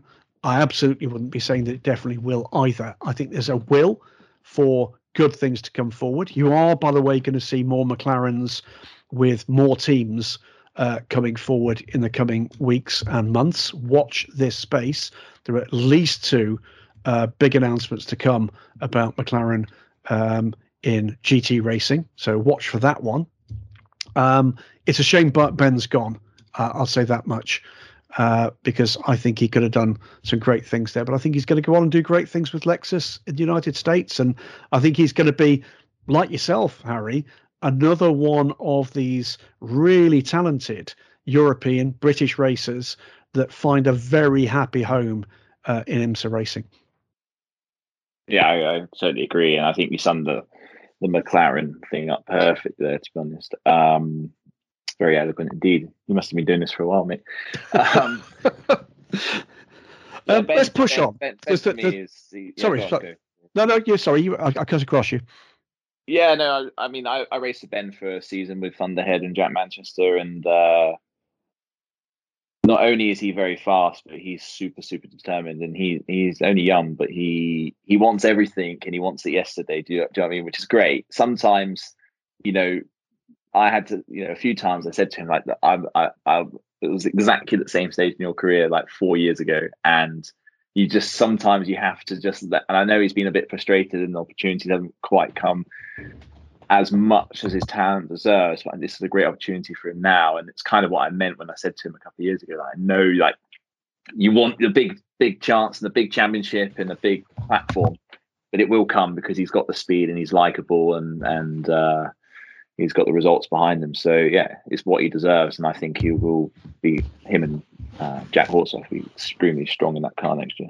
I think you're absolutely right, and uh, they're going to be a force to be reckoned with in GTD Pro for for absolutely for certain. We move on, Harry, we're coming towards the end of uh, this show. And unsurprisingly, a couple of questions about the biggest uh, story in motorsports over um, I would suggest about the last oh, decade. Uh, and hmm. Nick B, Brian McCoy, Ewan Wayne, uh, and others talking about effectively race control. Clearly, this is based on the scenes that actually happened at the end of the final race in the Formula One World Championship. I Have to tell you, by the way, the first Formula One race I believe I've watched from beginning to end in about three years. Um, and I will say this: I was completely disgusted with with the way that that was managed. Um, the guys we've got here uh, are making uh, some comparisons with things we've seen in IMSA, things we've seen in the WEC, with the end of the race uh, at Bahrain eight hours that decided the World Championship in GTE, things we saw in DTM. Um, you know, uh, first and foremost, the racing driver's perspective. Tell us, we're not we're not fans. We're fans of motorsport, but I, I don't kind of hold a candle for any particular Formula One driver. I don't know if you do. Uh, they're both extraordinary talents, Max Verstappen and uh, and the other guy, Sir Lewis Hamilton. That's the one. Hmm. Um, but how did you see that? I mean, take it you watched it live. Yeah, I did. Um, I thought it was outrageous at the start how Hamilton didn't have to get the place back. I mean, again, if that was if that was IMSA, he'd be going across the grass. And you know, ultimately, I don't think there was contact. I think he clearly could have. He was he was definitely you know forced into either basically stopping the car on a sixpence and, and or, or just driving and maintaining the position and arguing about it afterwards. But that was the wrong decision. Um, I'm personally not a huge fan of the whole red flag and like five, you know, yep. everyone gets to change tires. But I just can't understand why that wasn't the go-to option because it kind of ticks every box. I mean, yep. this whole lobbying with the race director and and the whole world hearing it is just very odd as well. Clearly, Toto and Christian are, you know, big personalities, big characters, and wouldn't have got to the position without being that. And I think, you know, Michael Masi is, is clearly influenced by their decisions. And I think clearly the whole world hearing about, you know, the, the discussions and options, which I've, I've heard stuff like that before, but it's yep. all behind closed doors. You know, it's all behind closed doors. You don't, you know, you know, that whole grid thing in Saudi was just crazy how that was all broadcast to the world. But for me, the, it was a clear, you know, they set a precedent of we will red flag races and do the whole yep tire change and have like a five. I just don't understand why they didn't do that. It ticks every box because it's actually probably it was much fairer than what the actual outcome ended up being. So it t- t- ticks that fairness box. It ticks the box of it being exciting. How could it be any better than a five lap shootout for a world championship? Everyone the same same tires, and it ultimately sorts the situation out in terms of you know his cars, you know the Latifi's cars recovered safely and Marshall's aren't at risk. So I just don't understand. For Why me, it wasn't the I don't really like yeah. that. I don't really like that option, but they've made that option available this year. So why not do that? The whole thing at the end. I mean, who knows what happened? Who knows if there was lobbying in the background? You can't finish the race under the safety car. Who knows if they just sort of did everything they could just to, to just to get the race running and didn't realize that it actually wasn't going to be a race. But and maybe we'll never find out about that. I don't know, but I just I just don't understand that. I think you've come as close to nailing it as anybody has, to be honest with you. I mean, for for my money, um, I think Formula One, Liberty, FOM have allowed themselves to be seduced a little into the Netflix era by courting controversy, broadcastable controversy. Um, I think the principle of uh, putting to air a selection of that controversy is, to be blunt, greedy and stupid. It's done nothing good for the sport at all. If you're going to do that, the missing piece of the picture before we got to Abu Dhabi is that both Christian Horner and Toto Wolff should have been actually charged at some point with bringing the sport into disrepute.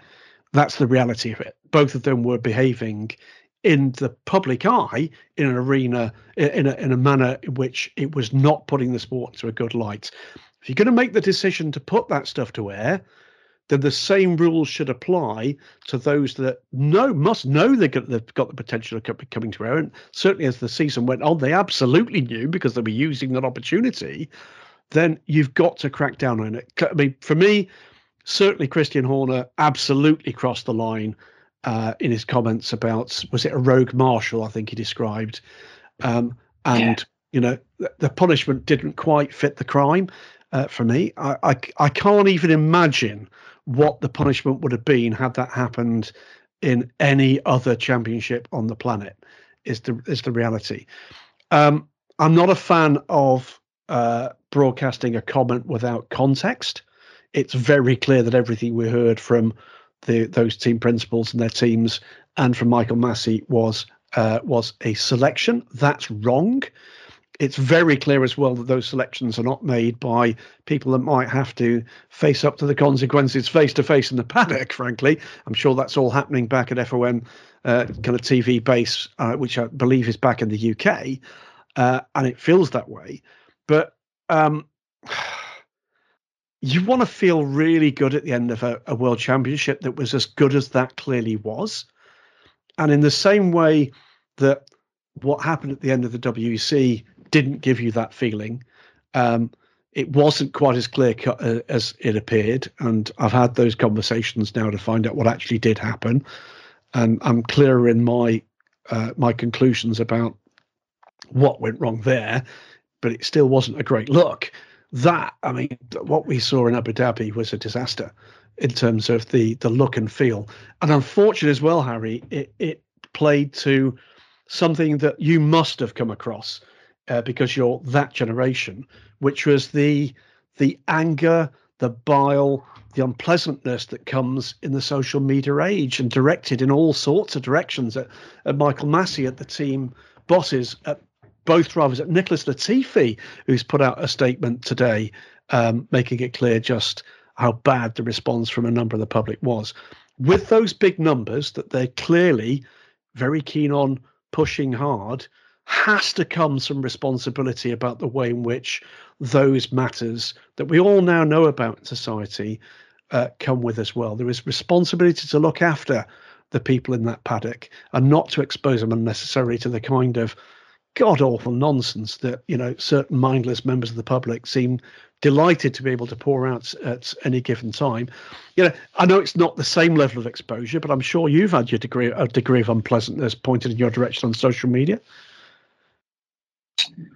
Yeah, I mean, I remember when I took out Dancing with the Stars winner and also quite handy in a race car, Castro, uh, Helio and Mate, yep. I mean, I was I was getting a mass, massage in the motorhome. I mean, I'm just the type of person that has to laugh. We just had to laugh, but the comments were just outrageous. You know, for uh, you know, obviously comparative to Formula One, it, you know, it was um, you know less exposure. But I, was, I mean, he's clearly popular, and they weren't very happy with it at the time. And to be fair, it was more. It was definitely more on me than him. So. Um, yeah, I, I, so some of them were funny, and then some are just like, mate, you're just so far over the line there. It's untrue, yeah. but that's another conversation completely. But we all know, unfortunately, all too well about keyboard warriors and you know online abuse and everything like that. And it's just it's got to yeah, be luckily for us, we, we, yeah we don't we don't get it as bad as footballers or, or, or whatever, or even as F1 drivers. But I mean, the the the thing that is you know amazing about the Netflix series is, you know, I've seen it myself with my friends. You know, they're they're sort of not many of my home friends are really into motorsport that much, not compared to yeah the listeners that will listen to us right now. But I'm getting texts all the time, like, "Oh, what do you think about next year's cars and yeah. what, how, how, you know, what, what these new, you know, what do you think about the wider tires? And I'm from from friends. It's a powerful that, medium. Like, it's a very powerful barely, medium. They barely even. I'm so, I, I don't think until this year they knew more than three drivers on the grid, and it's like the village now is incredible, and and and it's so well timed with the fact that we've just had one of the best seasons ever. Um, so it's great, but like you say, I think Sunday just crossed way too far into into into Netflix land, and and they forgot about the sporting side of things. And clearly, sport is entertainment, and there is no you don't have your sport without yeah. the entertainment factor. But at the same time, just crucifying someone uh, who's about to win a world championship just to just to make it exciting is it's the equivalent, isn't it? You know, I've used this analogy a few times when I've spoken to my friends. It's the equivalent of a team being one 0 down in extra time of the Champions League final, and yeah, and the losing team just gets to bring two two extra players on just to make it well, exciting. It, for me, it's actually what I think it was more extreme than that. I think it's like you know, um, it's like Liverpool Tottenham. Okay, and Liverpool are 3 0 up. And then with five minutes to go, the referee says next goal wins. And yeah. you know there was no point at which that race was not going to be won by Lewis Hamilton on pace. No, no point at, at all. Um, and it, it just it struck me as being supremely unfair. And the way it was presented was unfair. And that's why by the way if you did see my slightly bad tempered tweet that basically said who's pulling the strings? That's what i meant. I meant who is basically controlling that decision making process not just in terms of what was done but actually what was broadcast as well. And it's that it was the it did sort of feel as if it was scripted for TV, and it hmm. shouldn't be. It's we should never forget. It's a battle. It's a battle for. To, to remind people that the sport that I love and I love writing about and love talking about and you love doing in the extraordinary way that you do is a sport and is an athletic sport at that. And it's not easy to get that point across. And when you get that opportunity to talk to an audience, to inform an audience, to educate an audience, and you sort of fumble it uh, for for clicks. That for me, that's wrong. I think they've learned the lesson. I, you know, it, it would appear that we're not going to be hearing messages to and from race control between the the teams in the future. And I think that's completely correct. Okay, and by the way, Harry said it. I'll say it as well. You know, um, would we get exactly what was being said between the two uh, protagonists and the race director? Uh, being said at every race? No, you wouldn't. But some of those matters are very much the kind of, um, you know, the meat to veg of what goes on in a major race and the way in which it's managed. Uh, because there are options in terms of the way that you deal with various situations. It, it saddened me that that was the way that that championship ended, and it saddens me more that what we've got is a sport that's become tribal in the way that politics has become tribal you know, Atlantic, it's not a positive thing. You know, if we're going to go down the Netflix route or, or similar, and we are because we know that MotoGP are going to go down that route. We know that Le Mans are close to uh, a deal to bring something to the WEC and the Centenary Le Mans in 23. We know that's coming. Um, you know, if they're going to do that, it needs to be done with eyes wide open. Yes, we want to draw new blood to the to the uh, to the grid and to the stands and the, to the TV screens, but not at any cost. That's the point here. Not at any cost. Uh, I, I, think it's completely and wholly unacceptable that um, you know races are managed um, in terms of what's going to be good for the TV audience.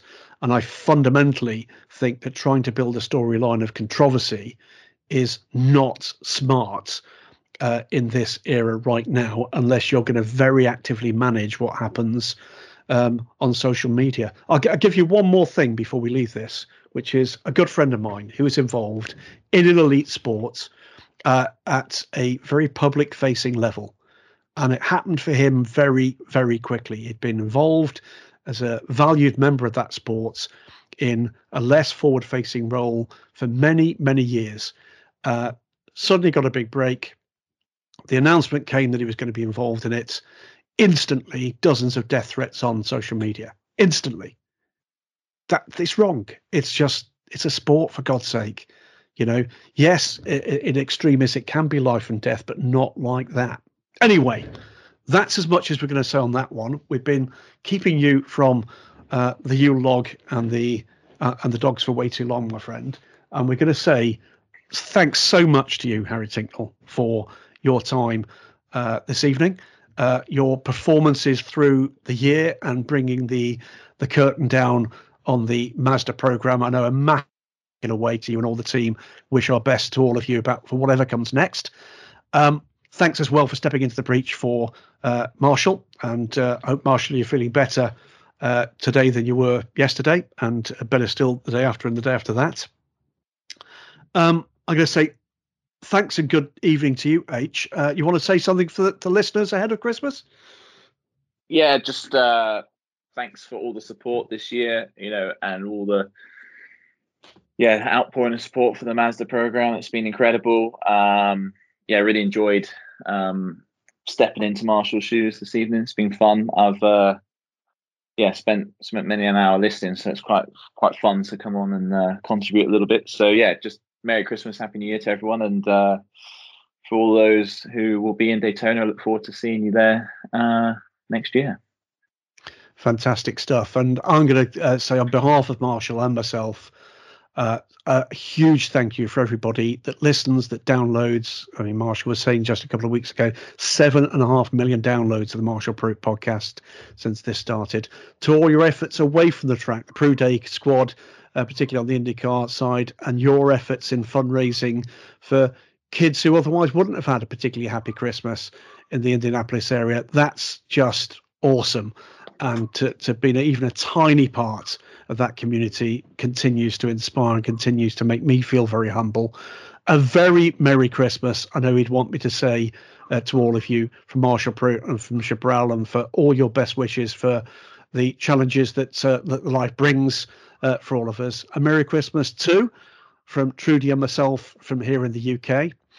Rocky and Rosie are going to need to be fit, uh, fed. Uh, I'm sure they get their Christmas can of tuna. Oscar is going to need a walk and then plenty of treats.